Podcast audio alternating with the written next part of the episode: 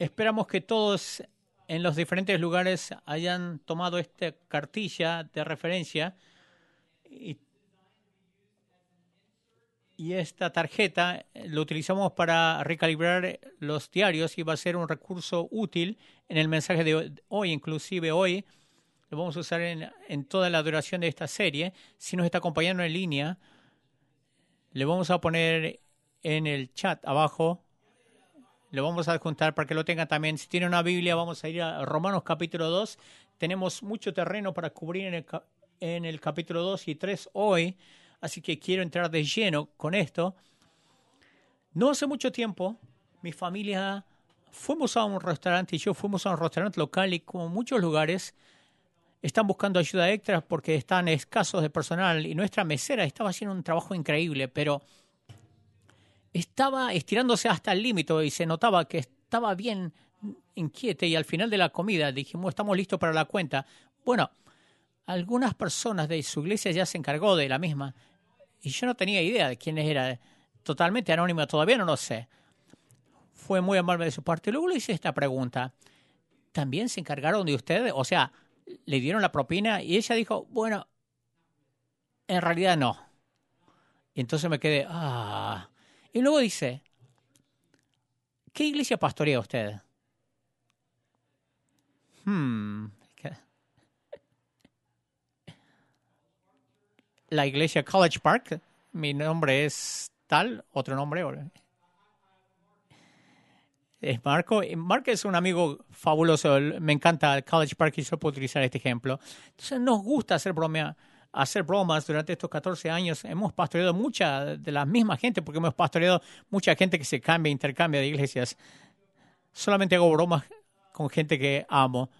Hay un libro que tengo en mi oficina que se llama No Cristianos, y en la misma se presenta estos resultados de esta encuesta nacional que hizo el grupo Barna para comparar a los cristianos y a los no cristianos, para ver nosotros sabemos la diferencia de la creencia, pero ¿cuál es la diferencia tangible diario a diario de la manera que vivimos nuestras vidas? Y si es que hubiera algo. Para que sepan, la única, las únicas personas entrevistadas como cristianos que, que, pueden articular el mensaje de Dios, de Evangelio, y afirmar su aceptación, para excluir de las personas que son solamente cristianos llamados de nombre nada más, este, esta encuesta era completamente anónima, para que sea completamente honesta de la manera que respondía. Y estas son algunas pizcas de, los resultados, de los resultados. ¿Cuál es una diferencia de la manera que en realidad vivimos nuestras vidas? Los cristianos dicen menos malas palabras en público, así como también en privado. O sea, cuando estás alrededor de tu pastor o alrededor de la, de la abuela, te cuidas eh, cuidar la lengua, el lenguaje. Porque damos un poquito más a los pobres, pero no tantos, y compramos menos tickets de lotería. Los cristianos, eh, sigue diciendo, de la misma manera como los no cristianos se emborrachan, consumen drogas o toman mm, medicinas no recetadas, visitan sitios pornográficos, se vengan intencionalmente que de las personas que le hicieron mal, eh, algo malo en los últimos 30 son crueles y no dicen la verdad. En el estudio, 84% de los no cristianos dicen que conocen a un cristiano personalmente, pero 15% decían que era significativamente diferente de la propia, de lo uno, la vida de ella. Los cristianos son percibidos como ilógicos, malintencionados anticiencias, demasiado políticos, se nos tratan mal a la gente que no cree lo mismo que ellos creen. Entonces, podemos estar de acuerdo que hay muchas, muchas caracterizaciones erróneas sobre los cristianos en los medios sociales y en las películas, como también en las minoridades vocales que es diferente a nosotros. No obstante, tenemos que hacernos cargo de esto, porque después de todo esto, lo que había en la encuesta, entre comillas, era algo autorreportado. En otras palabras, nos estamos delatándonos a nosotros mismos. Yo no sé si solo soy yo. Cuando Jesús fue a la cruz, fue a la cruz para dar una nueva identidad. En Mateo 28, cuando dice ir por todo el mundo y hacer discípulos, en Juan 13 dice que los, os conocerán por vuestro amor creo que quería decir por algo más que simplemente eh, decir menos malas palabras comprar menos tickets de loterías. Decir una y otra vez en varias maneras, como seguidores de Cristo, tenemos que estar separados del resto del mundo en el mejor sentido de la palabra, por supuesto, no apartado como enojado, no separado como ser crítico, no temeroso al decir separado, pero la Biblia nos da esta metáfora útil. Ustedes van a ser la sal, la luz. ¿Qué quiere decir eso? Para nosotros esto significa que eh, agrega el sabor a la comida, pero en el primer siglo era algo preservador, porque no tenían eh, refrigeradoras y congeladoras. Dice, preserven los valores del reino de Dios. Tiene que ser una luz en un lugar bien, bien oscuro estén en el mundo, pero no sean parte de ellos. cuando ustedes hablan con lenguas angelicales, elocuentes, pero no aman, ustedes son un símbolo que retiñe simplemente. Es un gran tema a través de toda la Biblia que uno no puede obviarlo. Y yo dije la semana pasada, Dios evalúa la vida tuya y la mía.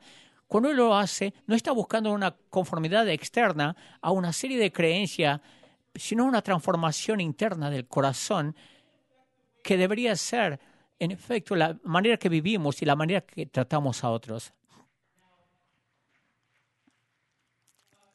Ahora, si ustedes acaban de unirse, estamos en esta tercera semana del libro de Romanos, lo que hace en esta serie del libro de Romanos, lo que hace es recalibrar nuestras vidas otra vez al verdadero norte. Tenemos en esta idea que tenemos nuestros nuestras brújulas internas que decidimos qué es lo bueno, lo malo, lo justo, lo injusto.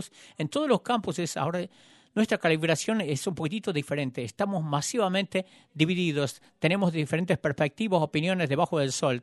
Por supuesto, pensamos que la nuestra es la correcta, pero por lo menos tenemos que reconocer que hay ciertas voces, cierta voz o serie de voces que nos está informando de las perspectivas que tenemos. Y lo que tenemos que hacer como seguidores de Cristo, periódicamente y cada vez más en estos días, es recalibrar nuestras brújulas y hacernos estas preguntas. Las cosas que recibo suenan algo parecido a la voz de Cristo. Y la palabra elegante, teológicamente, se llama señorío. Y es una lucha verdadera, porque todos nosotros queremos a, Jesús, pero también queremos vivir la vida que queremos, que se nos da la gana. Y el señorío significa que es la idea que eventualmente, a cierto punto, la, la voz de Jesús y los deseos corruptos de, nuestros corazones, de, de mis corazones, van a entrar en conflictos a diario. Y en ese momento tenemos que tomar una decisión. O yo puedo decidir rechazar a, Jesús y alejarme y Dios me da ese libre albedrío. O podemos redireccionar nuestras vidas y volver al verdadero norte. La palabra en la bíblica significa arrepentimiento, dar, dar vuelta. O esto es lo que sucede cada vez más en estos días, no solamente en los cristianos, sino en los que profesan ser cristianos. Déjame darle una nueva forma a las palabras de Jesús para encajar a la, vida que yo quiero vivir. Esto vuelve, vuelve a este engaño del enemigo, lo mismo que en el jardín del Edén, en Génesis 3. ¿En serio que Dios dijo eso? Y así es como se manifiesta esta pregunta hoy. Yo sé que la Biblia dice esto, pero literalmente no significa esto, literalmente. Esto es lo que quiere decir en la Biblia, pero para mí esto significa, o sea, y empezamos a arrastrarlo a, la era moderna. La misma pregunta que va tras la palabra de Dios, la palabra de Dios. Y así es como sale este libro que se llama No Cristiano. para muchos de nosotros, lo que nos enseña la Biblia, la Biblia nos enseña sobre muchas cosas, sobre la sexualidad humana, la generosidad financiera. Y para nosotros es bien extraño porque nuestras brújulas eh, internas constantemente están calibradas en la dirección completamente opuesta a lo que dice la palabra de Dios en esos temas. Y les quiero decir que hay un engañador detrás de todo esto. Déjenme darle un ejemplo de esto. La semana pasada yo mencé la ideología de la revolución sexual en los últimos 50 años. Y esto anima, incentiva, inclusive nos promete más liberación y más realización. No tienes que estar confinado a esta pequeña cajita, haz lo tuyo sigue los deseos de tu corazón, tienes el derecho de hacerlo, vas a ser mucho más humano realizado si te expresas de esa manera. Y esto es lo que encontramos 50 años dentro de esto. que lo opuesto está sucediendo en todo esto. Esto es lo que quiero decir. Las investigaciones durante la intimidad sexual, oxitocin y vasopressin, hace que esto no, se nos una a otra persona, nuestro cuerpo se una a nuestra persona. Cuanto más eh, compañeros sexuales tengas, tu cuerpo se divide en más partes en esta intimidad sexual. Dios sabe de lo que estaba hablando. Dice que el hombre debe casarse una sola vez, eh, tener un pacto en, este, en la relación de pacto. Dice, así te está diciendo, cómo, esta es la manera que vas a tener mejor sexo en tu vida. Aunque dominaba este movimiento en estos tiempos, la trilogía del 50 sombras de Grey, la dominación sexual de un hombre, se volvió el libro de la década. Esas dos cosas estaban sucediendo simultáneamente cuando salió esta película. Hay un engañador detrás de todo esto que te promete realización y te roba el alma. Sin embargo, cuando somos desafiados como seguidores de Cristo sobre dar una razón por la esperanza que tenemos, a menudo nosotros nos encontramos descalzos y no sabemos cómo responder. En este momento, si Dios, si tú crees que es, eh, Jesús es el Hijo de Dios y, la Biblia es la palabra de Dios, los sociólogos te llaman la minoría socióloga, eh, sociológica de la sociedad y estamos bajo constante presión. ¿Tú lo sientes en el trabajo? En los círculos sociales, en la izquierda, en la derecha, los conservadores, los progresistas, para asimilar y seguir, y seguir a la multitud. Y Jesús se niega a volver a ser formado para encajar a, a estos movimientos. En su ministerio terrenal al principio, los fariseos y los fariseos y los saduceos constantemente querían que sea su campeón y Jesús se negaba a hacerlo, se negaba a ser a, encajar su agenda o su, estilo de vida o para suplir sus necesidades en esos tiempos. ¿eh? Pero hay un, Conor McGregor dijo, él vino para hacerse cargo de todo. Si ustedes se acuerdan de la, de la historia anterior que hablamos, Daniel, Sadrach, Mesach y Abednego estaban exiliados en un país extranjero. Sin embargo, estaban resueltos a vivir para Dios en una un pueblo impío. Y ellos querían eh, indoctrinarlos en la ideología babilónica y se encontraron en, contrariedad, en desacuerdo con, con esto, porque era distinto. Diferente marcadamente. Y era atractivo. Nabucodonosor tuvo el respecto de. Permitieron que la persona de Cristo está a plena vista en sus vidas y eso siempre es atractivo y resultó que en, en Estados Unidos 2021 después de Cristo es la Babilonia de los años 600 antes de Cristo. Nosotros somos exiliados en un país extranjero.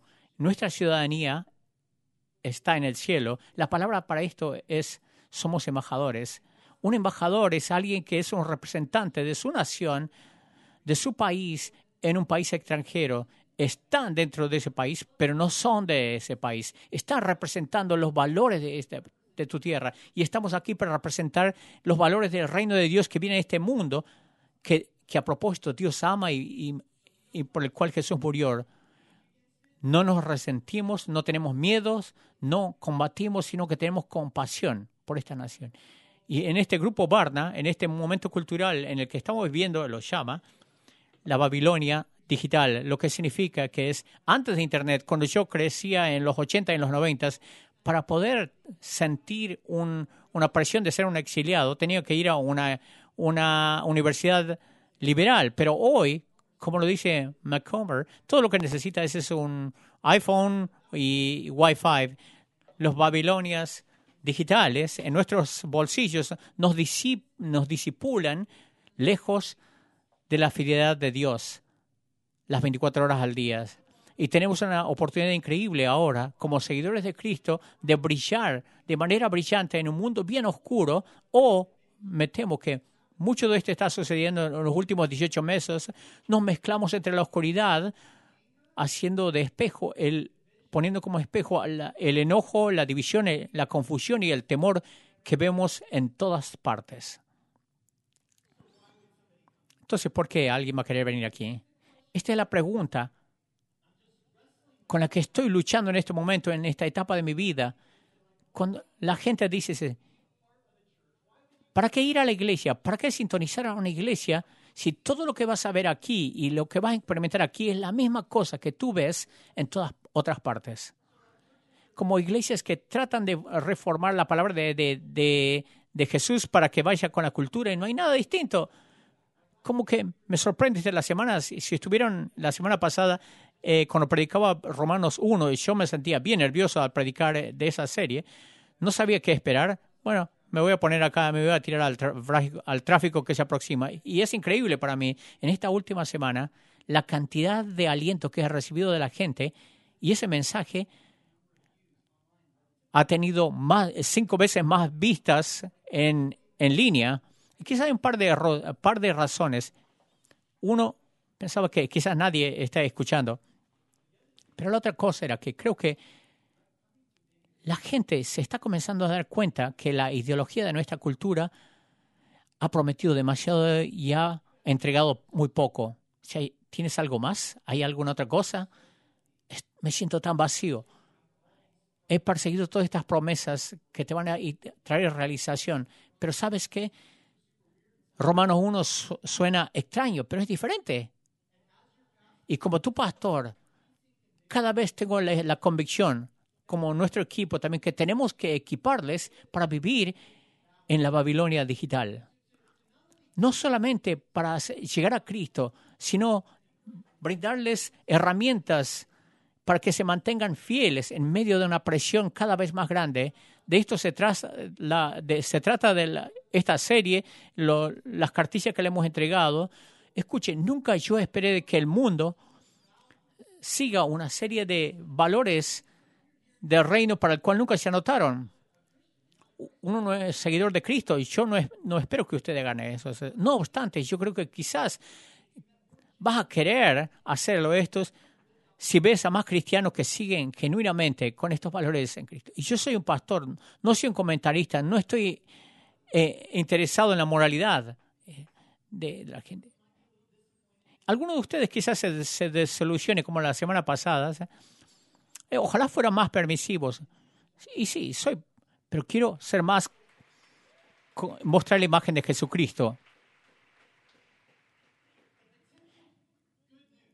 las buenas noticias potenciales. ¿Están listos para las buenas noticias? Porque no recibimos a menudo. La buena noticia es que los momentos más oscuros en la historia, por lo general, precedieron a un reavivamiento espiritual y resultó que esto habla del libro de Romanos para revisar, repasar el, capítulo 1 Pablo habla minuciosamente del corazón humano y lo corrupto del cual tenemos que ser salvos. Todos estamos en el mismo bote. Y nos dice cómo hemos sido engañados e intercambiamos la, verdad de Dios por la, una mentira. Adoramos a las cosas creadas en vez de adorar al Creador. Capítulo 2 va a apuntar a la religión y va a decir, es así de malo, si es que no es peor, porque la religión es una tapa bien fina del corazón que está bien corrompido como cualquier otro. Y para algunos de ustedes, lo que acabo de decir es viene de su entrenador. ¿Qué acabas de decir? ¿Qué rayo acabas de decir? Tenemos un enemigo cuya especialidad es el engaño y la falsificación, y él es tan siniestro que su primer, su primer plan es hacer que rechaces a Dios. De último, eso es lo que quiere. Déjame tirarte todo para que rechaces a Dios. Preguntas, déjame poner cristianos hipócritas delante de tuyo que te van a herir, o te voy a poner el, el COVID, el cáncer, el divorcio y todas esas cosas para que no enojes y te y rechaces a Dios. Ese es su plan. Si no puede hacer, si no logra hacerlo, te, te, con toda terquedad te aferras a Dios, te va a volver un religioso. Te va a querer volver un religioso. Y es una de sus formas más siniestras de engaño. Y aquí entra este folleto. Y yo quiero que no lo leas ahora porque trabajé demasiado en este mensaje para que te pongas a leer ahora en este momento. Llévatelo contigo, esta tarjeta, y léalo esta tarde. Y sácalo de tanto a tanto, ocasionalmente, y repásalo. Vuelve a ensayarlo, porque te va a ayudar a ver la diferencia entre el Evangelio y la religión. Ahora recuerden que la iglesia en Roma era bien similar a nuestra iglesia hoy, masivamente influencial, increíblemente dividida. Y la división primordialmente era por el hecho de que la mitad de la iglesia de Roma tenía su brújula interna calibrada como gentil y la otra tenía calibrada como judío. Ahora para referencia, cada vez que Pablo dice judío o judíos, en el libro de Romanos uno puede ponerlo evangelio, evangélicos que, que van a la iglesia. Cada vez que se dice gentil, ustedes pueden sustituirlo por personas desastrosas que utilizan pantalones rotosos, que beben cervezas y que viven la vida como quieren. Y ellos se enfrentaban por un lado, ellos, los judíos se sentaban de un lado y les decían, ¿cómo se llama, cómo pueden llamarse cristianos que ustedes no observan el sábado, no se circuncidan? Y los gentiles les respondían inmediatamente, ¿cómo se pueden llamar cristianos si son, son tan legalistas? Son unos puros una manga de imbéciles. Y quizás la solución fácil, cuando Pablo escribe esta carta, es, ¿por qué no comenzamos con el campo judío y el campo de los gentiles? Pero no, le dice, tienen que estar unidos como un cuerpo. La respuesta a ambas perspectivas es el Evangelio de Jesucristo. Y él apunta a los comportamientos religiosos en el capítulo 2, como en el versículo 17, miren, es aquí, tú tienes nombre de sobrenombre de judío, los evangélicos se llaman cristianos, y te apoyas en la ley de Dios, y te glorías de tu relación espacial con Dios, y conoces su voluntad, sabe lo que está bien, porque fuiste a, la escuela dominical está, y confías que eres la guía de los ciegos, luz, luz de los que están en tinieblas. Crees que tú puedes instruir a los indoctos, que eres maestro de niños, que tienes en la ley la forma de la ciencia y de la verdad. En otras palabras, lo que acaba de decir es, tú crees que, tienes ventajas sobre todos los, los gentiles porque creciste en la iglesia, fuiste a los campamentos de la iglesia, participaste en concursos de la Biblia, tienes todo este conocimiento sobre Dios en tu cabeza, pero el carácter de Dios extrañamente está desaparecido de tu vida. Y hay una, una diferencia increíble en tener conocimiento y aplicar ese conocimiento. Quizás sea una sorpresa para muchos de ustedes. No soy, no soy muy flexible. Eh, tengo toda eh, columna bien tensa. No me, no, no me hagan preguntas sobre mi cuerpo no tengo esa flexibilidad. No me manden soluciones por correo electrónico, porque ya le escuché todo, pero estoy trabajando. Mi esposa me dijo un día, acabo de encontrar una, una aplicación que creo que te va a gustar, que tiene todos estos ejercicios de elongaciones, esta gente hermosa que se están elongando en la, la playa, en la montaña. Realmente me gustó, así que lo descargué y sí tenía razón, realmente me gustó, así que lo, y lo utilicé dos veces solamente. Así que entiendan, tener el conocimiento de la palabra de Dios eh, sin permitir que te cambie las motivaciones de tu corazón es pensar como, porque acabo de descargar la aplicación, ahora soy flexible, tengo la flexibilidad. En el, vamos al versículo 21, dice, tú pues que enseñas a otro, no te enseñas a... ¿Por qué no te enseñas a ti mismo? Tú que predicas que no se ha de hurtar, pero tú hurtas. Tú dices que no se, no se adulterar, pero tú adulteras.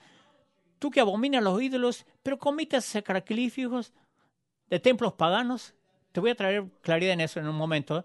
Tú te jactas de la ley, pero con infracción de la ley deshonras a Dios. Y esta es la cuestión. Pablo le está arrojando estas preguntas y le está, está respondiendo en sus mentes. No, no, no, no, yo no robo. Pero esto es lo que dice. Utilizas el comportamiento religioso para cubrir las motivaciones de tu corazón. En otras palabras, quizás no estás robando, pero no estás siendo generoso.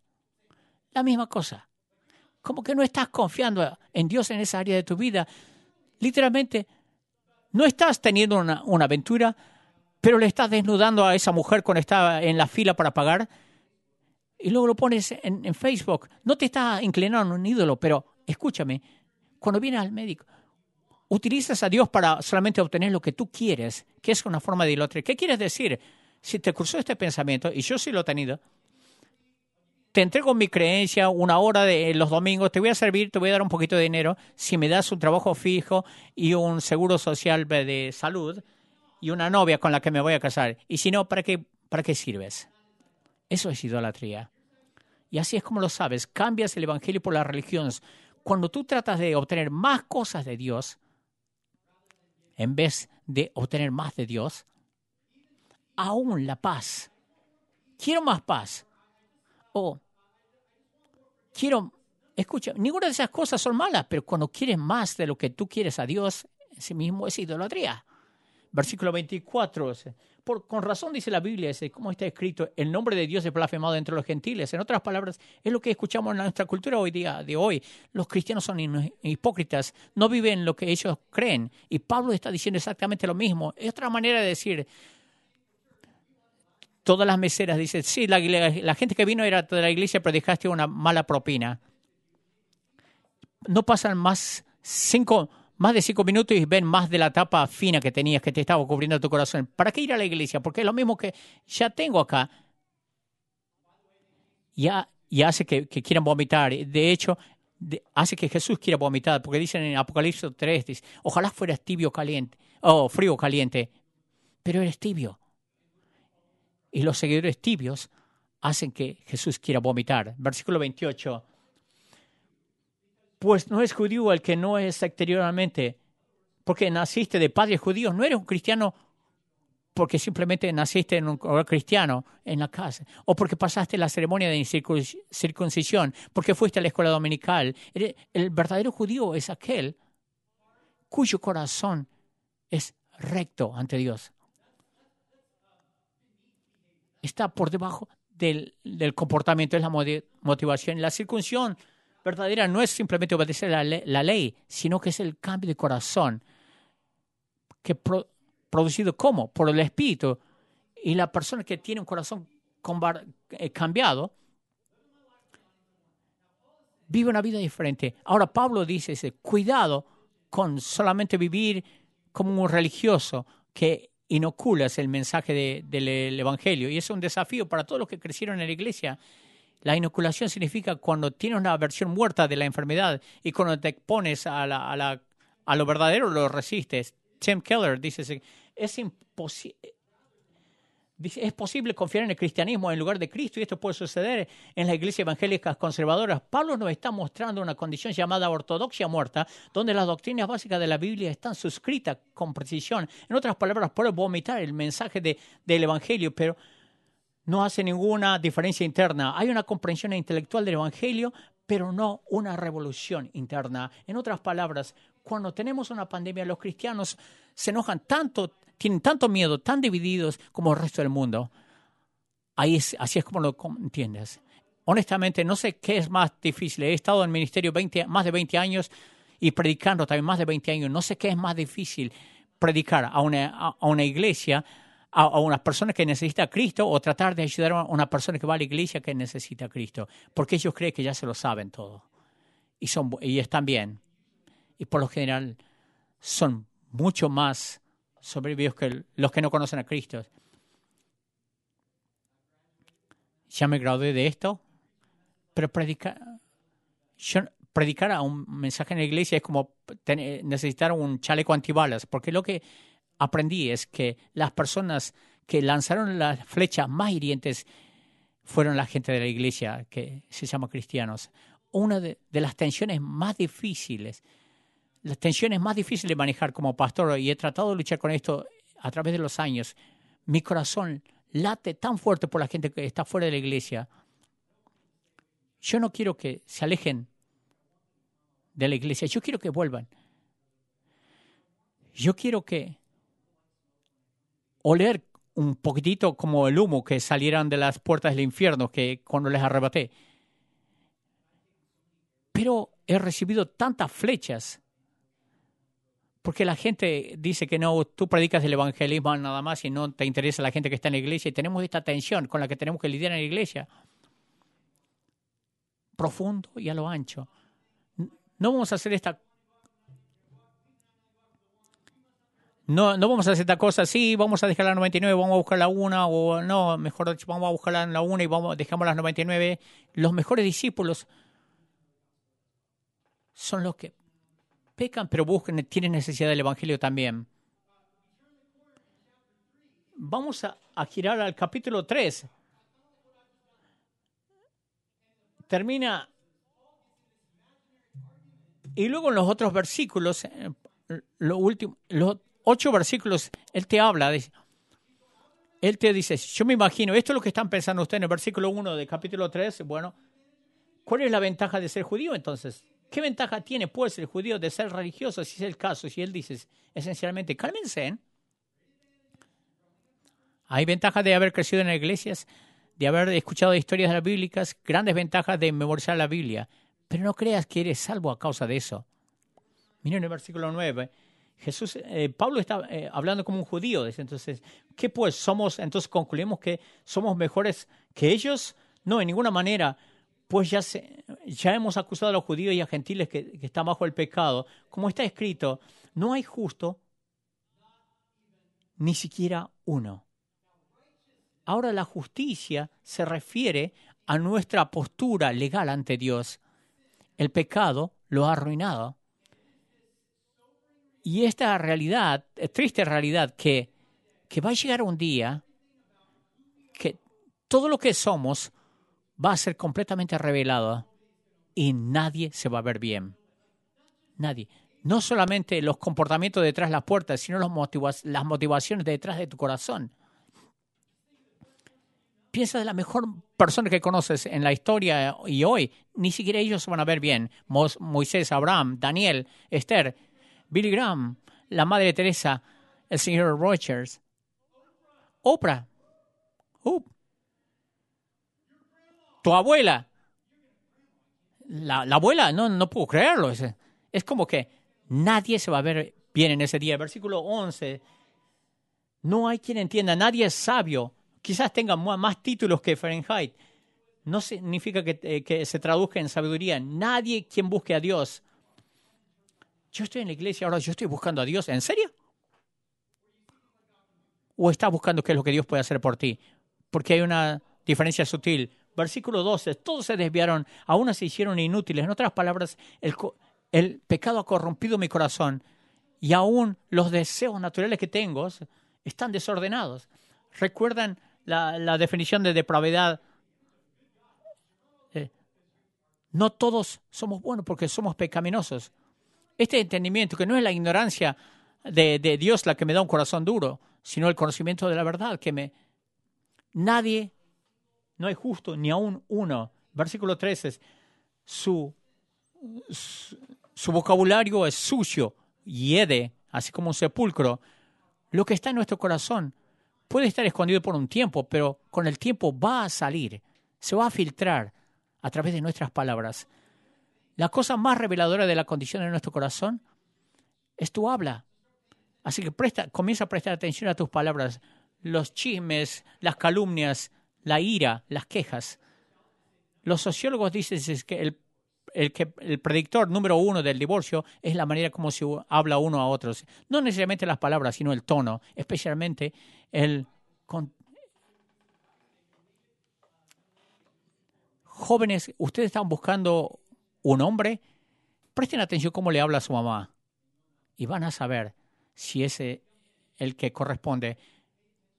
Jóvenes, varones, Mira cómo habla a otras jovencitas, a sus madres, y vas a ver lo que hay en su corazón. Y luego sigue en el versículo 13, sepulcro abierto en su garganta, con su lengua engaña, veneno de áspides ahí debajo de sus labios. Su boca está llena de maldición y amargura. Sus pies se apresuran para derramar sangre, quebranto y desventura hay en sus caminos.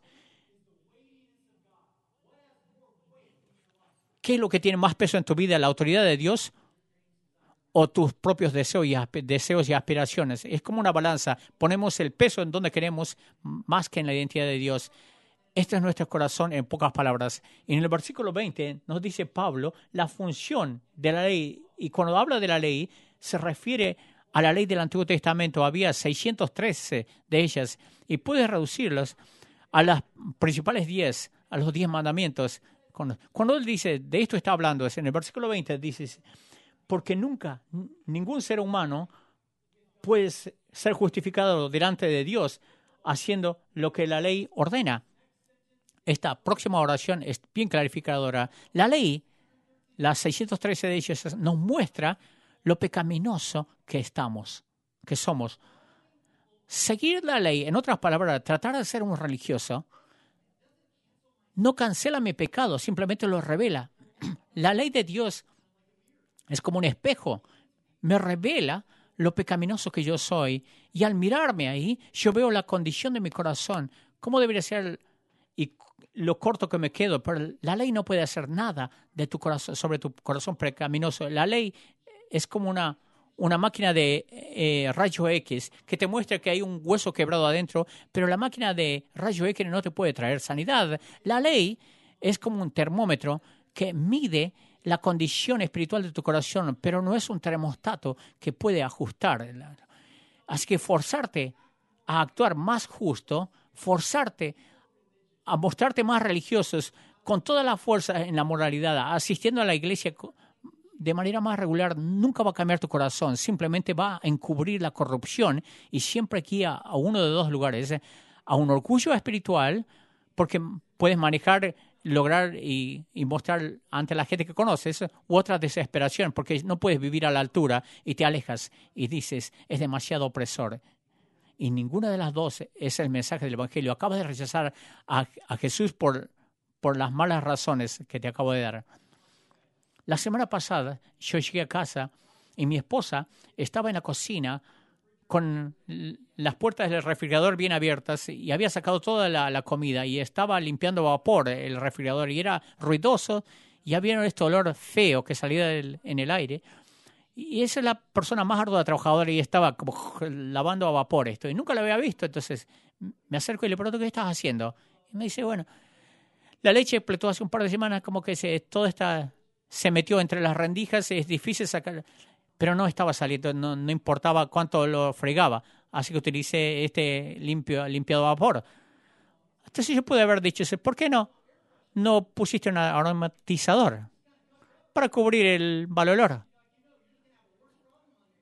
Vas a tener un problema más grande a la larga. Y de la misma manera, esto es lo que es la religión. La religión es encubrir el hedor del pecado sin un cambio del corazón. Y Dios nos ha creado para ser justos, queriendo decir que no solamente encubramos nuestros pecados con comportamientos religiosos, sino que permitamos a Dios que entre ahí y haga una transformación del corazón. No necesitaríamos, no necesitaríamos la ley para hacer lo correcto. No necesito una ley para hacer lo que me gusta. Nunca tienes que mandarme a comer chocolate o lava de chocolate, digan un pastel de lava de chocolate, o hacer una siesta o de besar a mi esposa. No me tienes que obligar porque lo quiero hacer, me encanta. La ley solamente es obligatoria como mi corazón corrupto empieza a alejarse de la justicia de Dios. Ahora escuchen, el pecado en realidad no es una acción tanto como es una condición. El pecado no es una lista de malas cosas que hacemos. De hecho, para ti hay ciertas acciones que quizás sean un pecado y para otro seguidor de Cristo no lo es. Y ahí es cuando se pone bien confusos. Es cuestión de conciencia, dice Pablo en cierta. Te voy a dar un ejemplo, el alcohol, por ejemplo. La Biblia no prohíbe, prohíbe el alcohol, pero ¿qué prohíbe? La borrachera. ¿Por qué vas a hacer cosas estúpidas si te emborrachas? Y te estás inclinando como una adicción y te llenas de eso en vez de ser lleno del Espíritu Santo. Pero la Biblia dice, no puedes disfrutar de un, vaso de vino.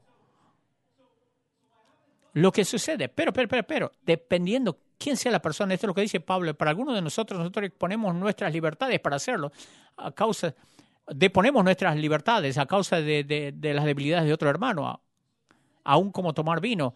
El pecado no es una acción, sino que es una condición. Por lo tanto, las cosas pecaminosas que hacemos son el resultado del corazón corrupto. Y ningún remordimiento o arrepentimiento va a sacar el hedor de, este pecado. Y esto parece bien desesperante, como que no hay esperanza, pero en el versículo 30 y 31, en mi opinión, ¿eh? son las oraciones más grandes en la Biblia. Martín Luther lo llama que es el, versículo más grande, la transición más grande lo llama Keller, en esencia es todo, es esto. Dios puede cambiarnos siendo por nosotros lo que nunca podríamos ser, lo que nunca podríamos hacer. Y el pequeño subtítulo sobre esta sección dice esto. Cristo tomó nuestro castigo y estoy tan agradecido que lo, lo haya hecho. Quiero leer este versículo, quiero que noten la cantidad de veces que dice esto e hizo justo en el 31. En el 21 dice, pero ahora, uno de los peros, pero ahora, aparte de la ley, se ha manifestado la justicia de Dios testificada por la ley y por los profetas, como la habían prometido. La justicia de Dios por medio de la fe en Jesucristo, y esto es cierto para todos los que creen en Él, porque sin importar lo que somos, porque no hay diferencias, porque por cuanto todos pecados y han sido destituidos de la gloria de Dios, sin embargo Dios, justificado gratuitamente por sus gracias, mediante la redención que es en Cristo Jesús, a quien Dios puso como propiciación por medio de la fe en su sangre, para manifestar su justicia. Cuando Jesús, cuando creyeron que Jesús sacrificó su, y derramó su sangre, y, no se, y se contuvo y no nos dio el castigo, porque Él estaba mirando más adelante, más adelante, incluyendo el tiempo actual, ha sido un obstáculo para muchas personas. ¿Y qué de las personas antes de que, murieron antes de que Jesús muriera en la cruz? ¿Qué de la gente que murió en el Antiguo Testamento que no, no experimentaron el sacrificio de Jesús y fueron enviados al infierno? No. Jesús pagó de manera retroactiva por ellos. Y Dios hizo esto para demostrar su justicia, que significa que siempre va a ser lo que es justo, porque Él es equitativo y justo, y hace a los pecadores justos cuando ellos creen en Cristo. Esto es tan bueno. Y la palabra aquí, por ser hecho justo en, el, en términos geológicos, teológicos y justificación, la manera que yo lo aprendí esto al crecer, como que si nunca hubiera pecado. El pecado es la postura legal que tengo ante Dios. Pero Él nos justifica libremente, significa que no tenemos que pagar, no hay ningún purgatorio. Nos justifica libremente por su gracia, queriendo decir que nos declara, nos declara justos a través de la obra culminada de Cristo en la cruz. Es un pronunciamiento, un pronunciamiento, no un proceso. Cuando uno coloca su fe en Cristo, el prerequisito es simplemente la realización, la reconocimiento de nuestros pecados en vez de negarlo o normalizarlo. En el versículo 16 dice que va a llegar el día que Dios, yendo al versículo 12, que todos compareceremos ante el trono de Dios. Es una de las oraciones más aterradoras de Romanos, lo que significa que cada uno de nosotros un día vamos a comparecer ante el trono de Dios, tanto cristianos como no cristianos, tanto religiosos como no religiosos, vamos a comparecer ante el trono de Dios. Y esta religión que nos deja pensando que vamos a enfrentar el hedor de nuestro, nuestra pecaminosidad, no solamente los malos comportamientos, sino nuestros motivos corruptos detrás de los comportamientos. Y no nos gusta eso. A mí no me gusta. De hecho, lo odiamos. Odiamos las ideas de que de Dios como un juez. ¿Saben por qué? Lo que te dijeron a ti o lo que me dijeron a mí en toda nuestra vida hemos sido condicionados a sentirnos de esta manera, que cuando, cuando tú pecas o metes las patas, yo me vuelvo un juez. Cuando yo peco, yo me vuelvo un abogado defensor. Tú pecas y cometes un error. ¿Cómo pudiste? Siempre sabía que había algo detrás de todo esto. Cuando yo pego, tú no entiendes, hay una aplicación, te lo puedo aplicar. Esta, esto es más evidente cuando te paras detrás de en una luz roja, detrás de un vehículo, si ellos no avanzan cuando se pone la luz verde. Inmediatamente me vuelvo un juez. Y supongo lo peor. Oh, tiene que estar en el teléfono, no debe saber manejar, me va a hacer llegar tarde. Qué imbécil idiota. Pero si yo estoy en la luz roja y se pone verde y yo no avanzo, la persona detrás de, empieza a juzgarme y me empieza a bocinar, me vuelvo un abogado defensor. No entiendes. Tengo cosas para que atender, relájate, todo vamos a llegar ahí al mismo tiempo. Porque cuando tú pecas, yo me vuelvo un juez y cuando yo peco, me vuelvo un abogado defensor. Es la idea que un día vamos a ser juzgados ante Dios y no nos gusta este día. ¿Saben lo que es esto? Porque en su mayoría, si es que no es toda tu vida, te, te han dicho, calibra tu brújula de esta manera. Vive como tú, de la manera más sincera no eres tan malo como algunos, no eres tan bueno como algunos y no eres tan malo como la mayoría. Esto es tu trofeo por participación y somos inconscientes de nuestra pecaminosidad ante Dios. Una de las evidencias más claras de esto es la pregunta que me arroja como pastor por su incredulidad ante Dios. ¿Por qué suceden cosas malas a buenas gentes. Tantas suposiciones que se hacen en esta declaración. Básicamente dices, no puedo superar esto, que si le sucede una mala cosa a una buena persona, Dios debe ser inequitativo o injusto y, suponemos que somos buenos. Pero un teólogo hizo esta misma pregunta. ¿Por qué suceden malas cosas a buena gente? Él dijo, en toda la historia mundial sucedió, solamente una vez y él se puso de voluntario. Fue Jesús. La cruz. La cruz fue una demostración de dos cosas primarias. Odiamos a Dios lo suficiente como para quitarle la vida. Y Dios nos amó lo suficiente como para exponer, deponer su vida. Y Dios es tan junto que se tenía que hacer un pago por los pecados, pero Él también es tan amoroso que sabíamos que nunca vamos a lograr pagar esto y Él lo pagó, Él mismo pagó esta deuda. Somos pecadores en necesidad de un Salvador, no de alguien que nos guíe. Cuando entregas tu vida a Cristo, es el cambio justo e injusto. Tú le das, entregas a Cristo tu pecado y Él te da su justicia.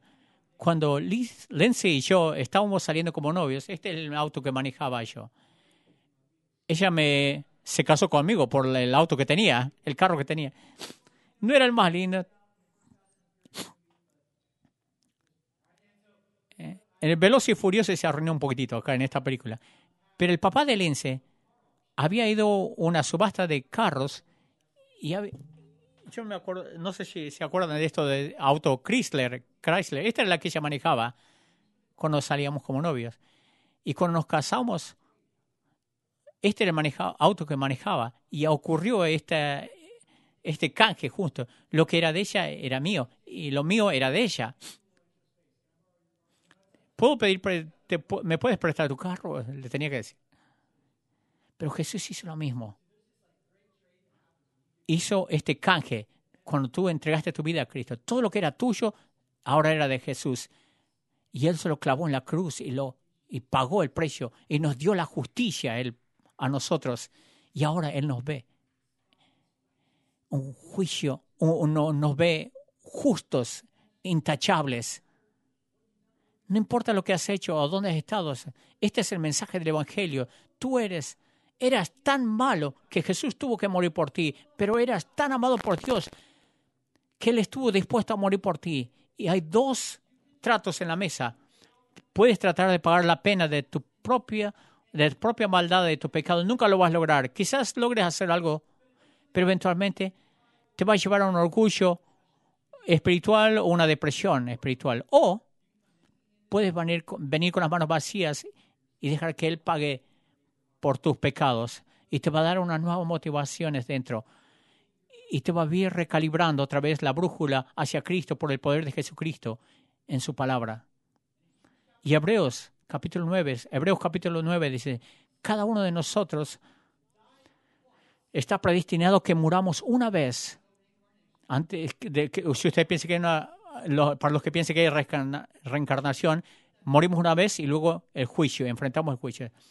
Lo que significa que si no estás muerto, todavía Dios no terminó contigo. Si tienes aliento en tus pulmones, todavía tienes esperanzas. Y el Espíritu de Dios está respaldándote y llamándote y diciendo, escucha, aún en tus mejores días, deja de luchar empieza a morir. Entrégame tu vida, ríndete a mí. Es el mejor canje que vas a, vas a tener. Así que hoy lo que quiero hacer, yo quiero orar, y yo sé que algunos de ustedes quizás no saben de qué orar. Déjeme ser su guía hoy a través de esa oración. Simplemente quiere, quiero pedirte que inclines tu cabeza y cierres tu ojo. Y esto no tiene nada que ver con como que, que Dios que no, no, es como que Dios escucha tu oración cuando cierras los ojos y inclines tu cabeza. Simplemente quiero que ores sin importar si vas a la iglesia o no vas a la iglesia, si eres cristiano o no eres cristiano. Padre, venimos hoy a ti y estamos tan agradecidos por el mensaje del Evangelio, que somos salvos solo por la gracia, por fe, solamente, a través de Cristo solamente. Y esto no es una obra que quizás que en, la, que nos podamos jactar o, o nos deprimamos cuando no podamos cumplirlo, pero descansamos plenamente en Cristo Así que Dios, Perdóname por rechazarte a ti. Perdóname por culparte a ti. Perdóname por tratar de reformar tus palabras para que encajar la manera en que yo vivo. Realmente quiero seguir a Cristo en cada área de mi vida, no solamente para recibirle como Salvador, sino para seguirle como Señor. Dios, perdóname. Quizás en los últimos 18 años no han sido los mejores días de mi vida. Como calumnié la, la confusión que había en el mundo. Te he estado tratando de hacer como un muchacho de póster en mi vida. Perdóname por el fuego amigable que le tirotea a otros cristianos, porque honestamente estaba herido. Y la gente herida hiere a la gente. Padre, perdóname. Cuando hice esto de otras cuestiones en vez de mantener mis ojos en ti, por, por ser religioso, perdóname, cuando debería haber sido simplemente mantener mis ojos en ti. Así que hoy marco una raya en la arena, ya no más.